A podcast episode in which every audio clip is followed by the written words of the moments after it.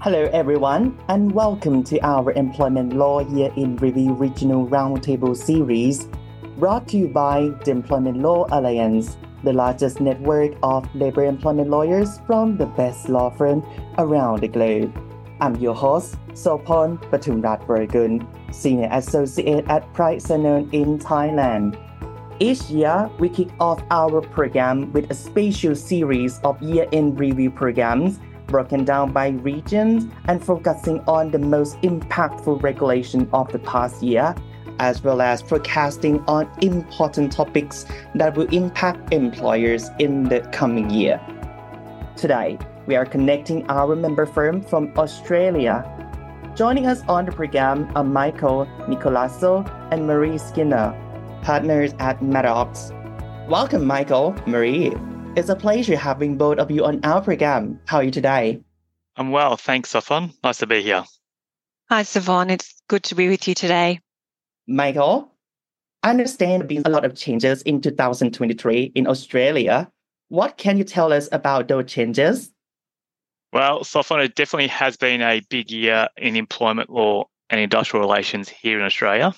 Just over a year ago, the Secure Jobs Better Pay Bill was finally passed after a whirlwind of back and forth negotiations between the government and the uh, crossbenchers in the Senate.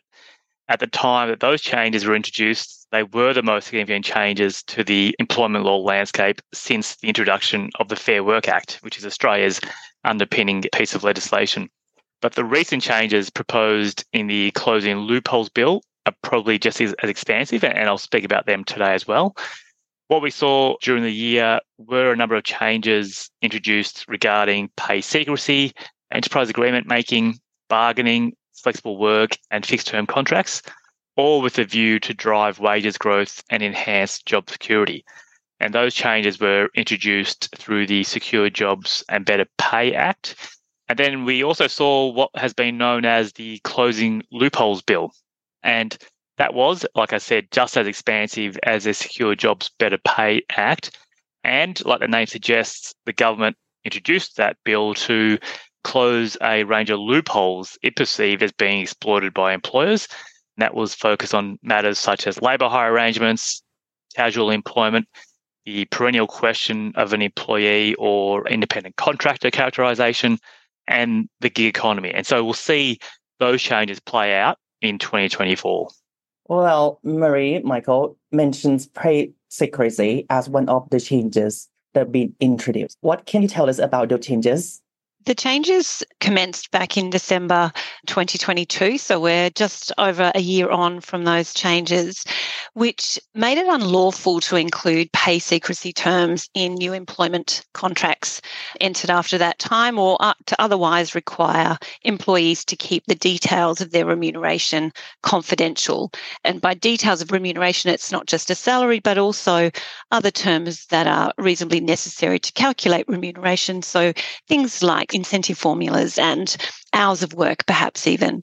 So in December last year, it became unlawful to have these types of clauses or requirements, but the way in which the legislation has been introduced is that employers were given a, a, grace period, if you like, before they were subject to penalties for including such clauses. So initially those clauses were just unenforceable, but from the 7th of June 2023, it's become possible for employers to be prosecuted and have penalties imposed on them if they include those types of clauses in employment agreements or otherwise require employees to keep their pay details secret. So, that in a nutshell means that employees really can now choose if they wish to disclose details of their remuneration to others. And this is all designed to try and improve the gender pay gap and guard against discrimination. That's the policy reason behind it. Wow. Okay. Michael, what can you tell the listeners about the changes to fixed term contracts? Yeah, so there have been quite significant changes in relation to fixed term contracts, and they just started to commence in early December uh, of 2023. And the, I guess the policy rationale behind these changes was that the ALP government saw fixed term contracts as another form of insecure work. So just like casual engagements, rolling fixed term contracts gave employees no certainty. And so from the 6th of December 2023, some fixed term contracts are now prohibited. And there's probably three broad types of prohibitions. So, fixed term contracts where the engagement is for more than two years are prohibited. Contracts that can be renewed or extended more than once, even if it's for less than two years, are also prohibited. And consecutive fixed term contracts for the same or substantially similar work that extend for more than two years are also prohibited. So there's a bit in there, so I might unpack those because a couple of things do jump out. I guess probably the more simplest prohibition if there's a fixed term contract that runs for, for more than two years, the employee at that point in time will become a permanent contract unless there's an exception. And I'll come to that in a moment. In relation to the prohibition on renewing contracts, say you've got a fixed term contract that runs from 31st of January 2024 until the 31st of March 2024, and it's renewed once until the 30th of June 2024. Any attempt to renew beyond that date is no longer permissible and it'll become a permanent appointment from that date onwards. And then also, while the changes came into effect from the 6th of December 2023, if there's a consecutive or, or rolling fixed term contract being renewed, then the time that existed on that pre 6th of December contract will count towards any renewal. And so the total period of time for a consecutive contract can still be no longer than two years. Otherwise, they will also be falling foul of these prohibitions. Now, I did mention that there were some exceptions to these rules, and that is quite helpful for employers. One of the most obvious and the easiest exception that applies is if an employee earns more than the high income threshold. They're not covered by these prohibitions.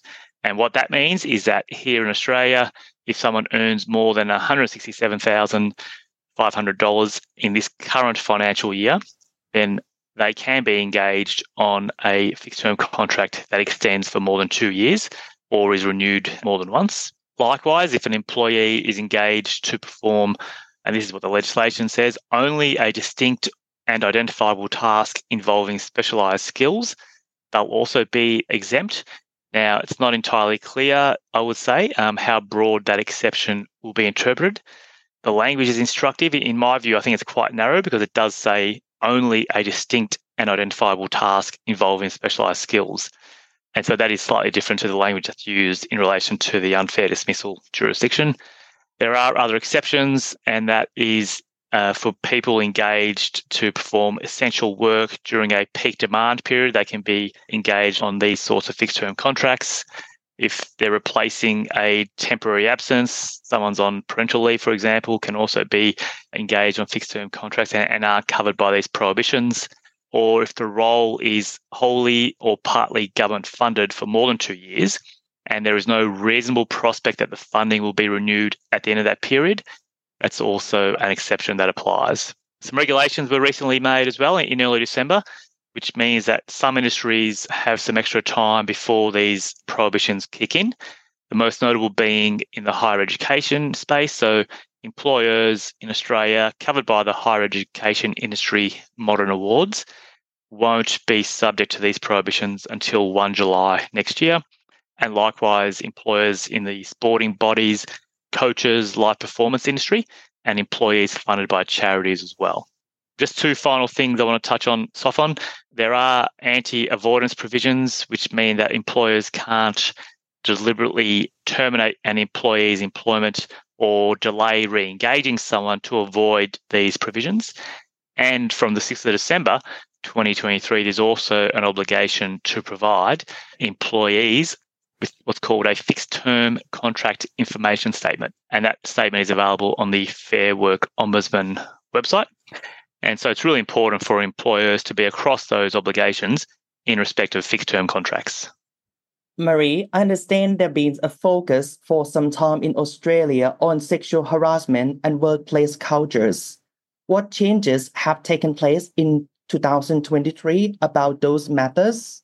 In addition to the changes, the secure jobs legislation that Michael has referred to, this suite of changes has also introduced changes to discrimination legislation in Australia through an amendment to the Sex Discrimination Act.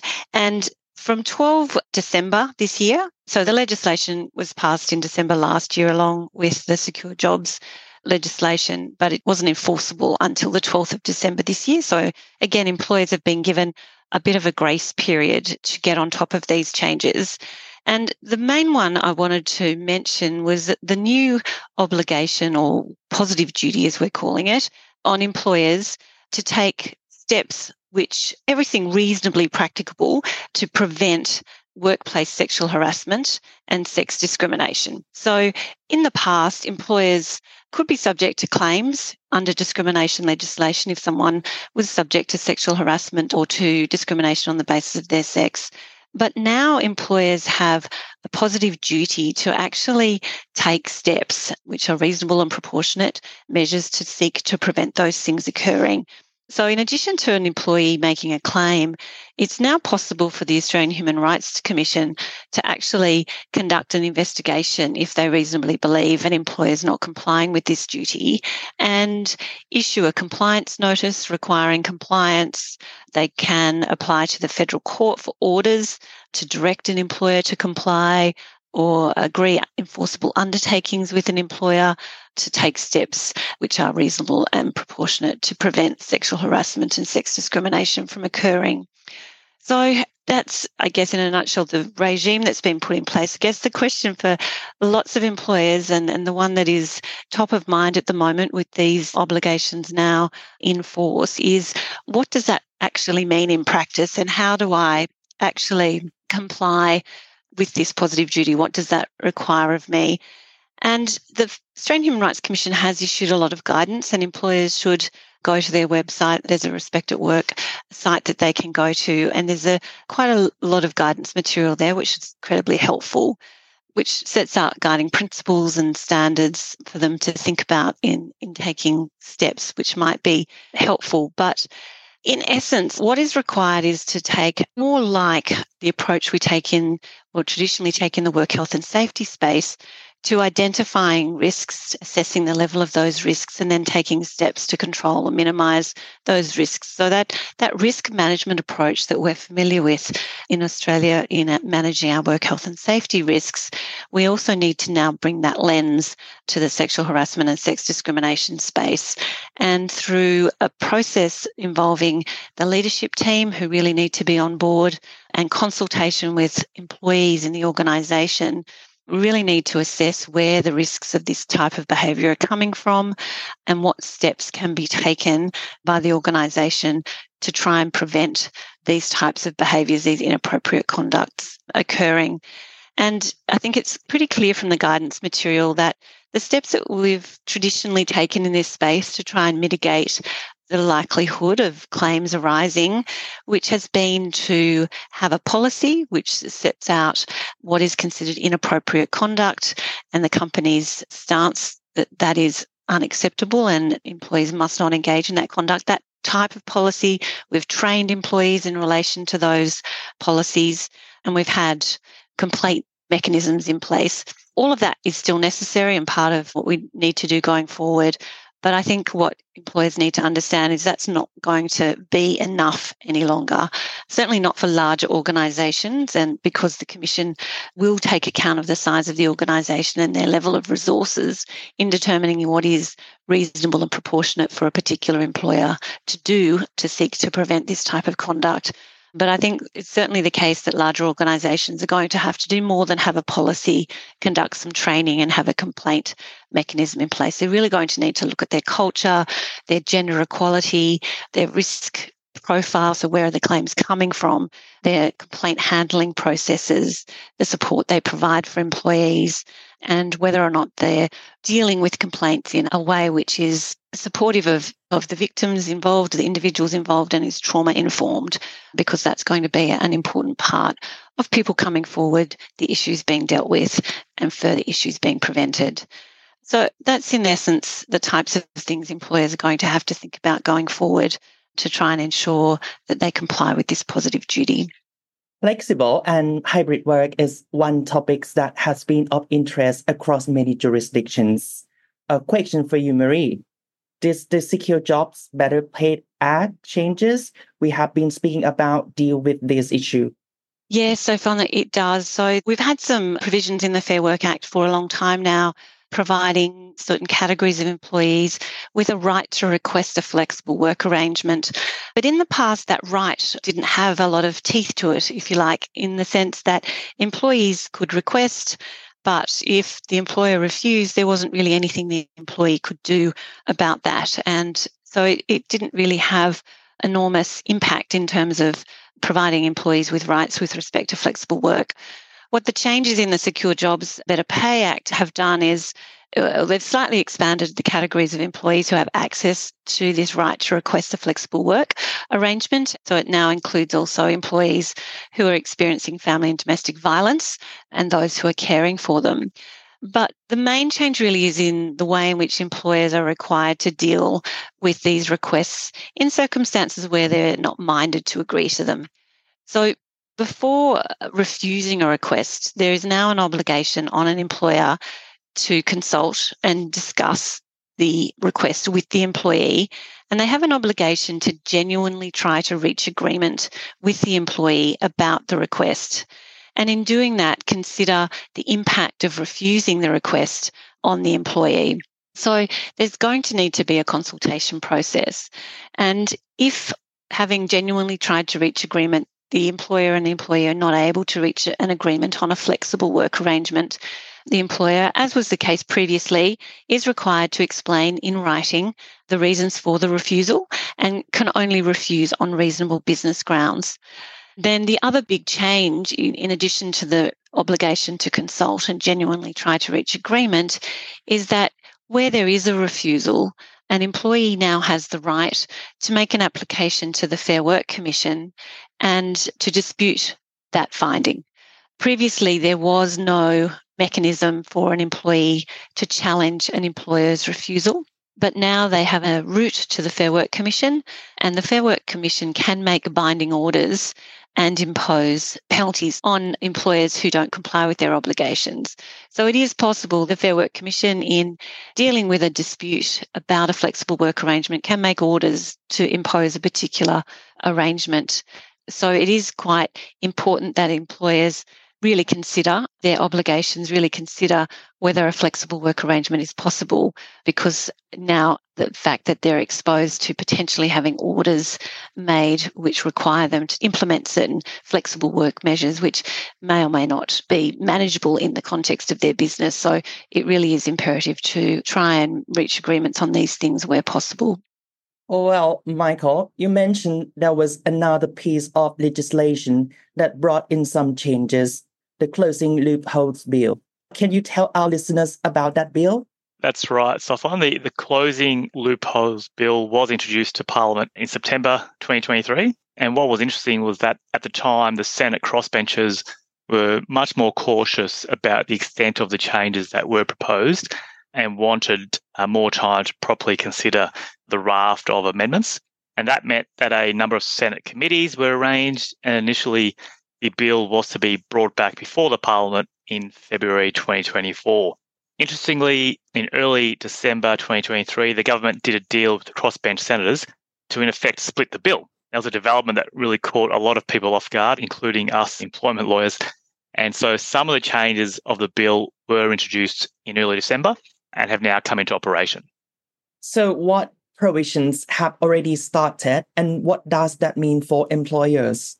Yeah, a handful of changes have been introduced and commenced. There's probably two that really jump out as having the biggest impact for employers. And one of the most contentious areas of the changes was the same job, same pay premise dealing with labour hire workers.